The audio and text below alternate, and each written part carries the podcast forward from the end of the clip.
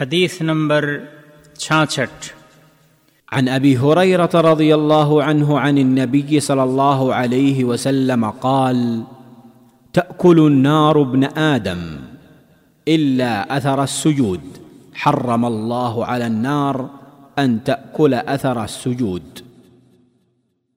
سنن ابن ماجہ حدیث نمبر چار ہزار تین سو چھبیس۔ اور صحیح بخاری حدیث نمبر سات ہزار چار سو سینتیس اور صحیح مسلم حدیث نمبر دو سو ننانوے۔ ایک سو بیاسی۔ اور حدیث کے الفاظ ابن ماجہ کے ہیں۔ اسے علامہ البانی رحمہ اللہ نے صحیح قرار دیا ہے۔ اللہ کی خاطر سجدہ کی فضیلت۔ ابو رضی اللہ تعالی عنہ کہتے ہیں کہ نبی اکرم صلی اللہ علیہ وسلم نے فرمایا، جہنم کی آگ ابن آدم کے سارے بدن کو کھائے گی سوائے سجدوں کے نشان کے۔ اللہ تعالی نے آگ پر یہ حرام کیا ہے کہ وہ سجدوں کے نشان کو کھائے۔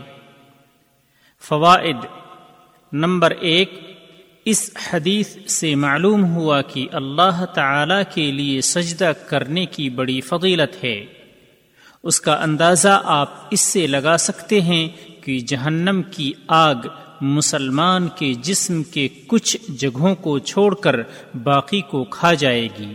اور وہ یہ ہیں، ناک کے ساتھ پیشانی، دونوں ہتھیلیاں، دونوں گھٹنے اور دونوں پیر۔ کیونکہ ان حصوں کو اللہ تعالی نے آگ پر حرام کر دیا ہے، اور آگ تو وہی حصہ کھا سکتی ہے جسے کھانے کا اسے اللہ تعالی کی طرف سے حکم ہوگا۔ نمبر دو، یہ حدیث ہمیں بتاتی ہے کہ اللہ تعالی نے اپنے مؤمن بندوں کی تکریم فرمائی ہے۔ اور عبادت و اطاعت کی وجہ سے ان پر بڑا احسان کیا ہے اور نعمت بھری جنتوں تک ان کے پہنچنے کا راستہ مقرر فرمایا۔ انہیں بشاشت، حسن منظر اور جمال خلقت سے نواز کر غیروں کے مقابلے میں امتیازی مقام عطا کیا۔ بس ان کے اعضاء سجدہ کی یہ رونق آخرت میں برقرار رہے گی۔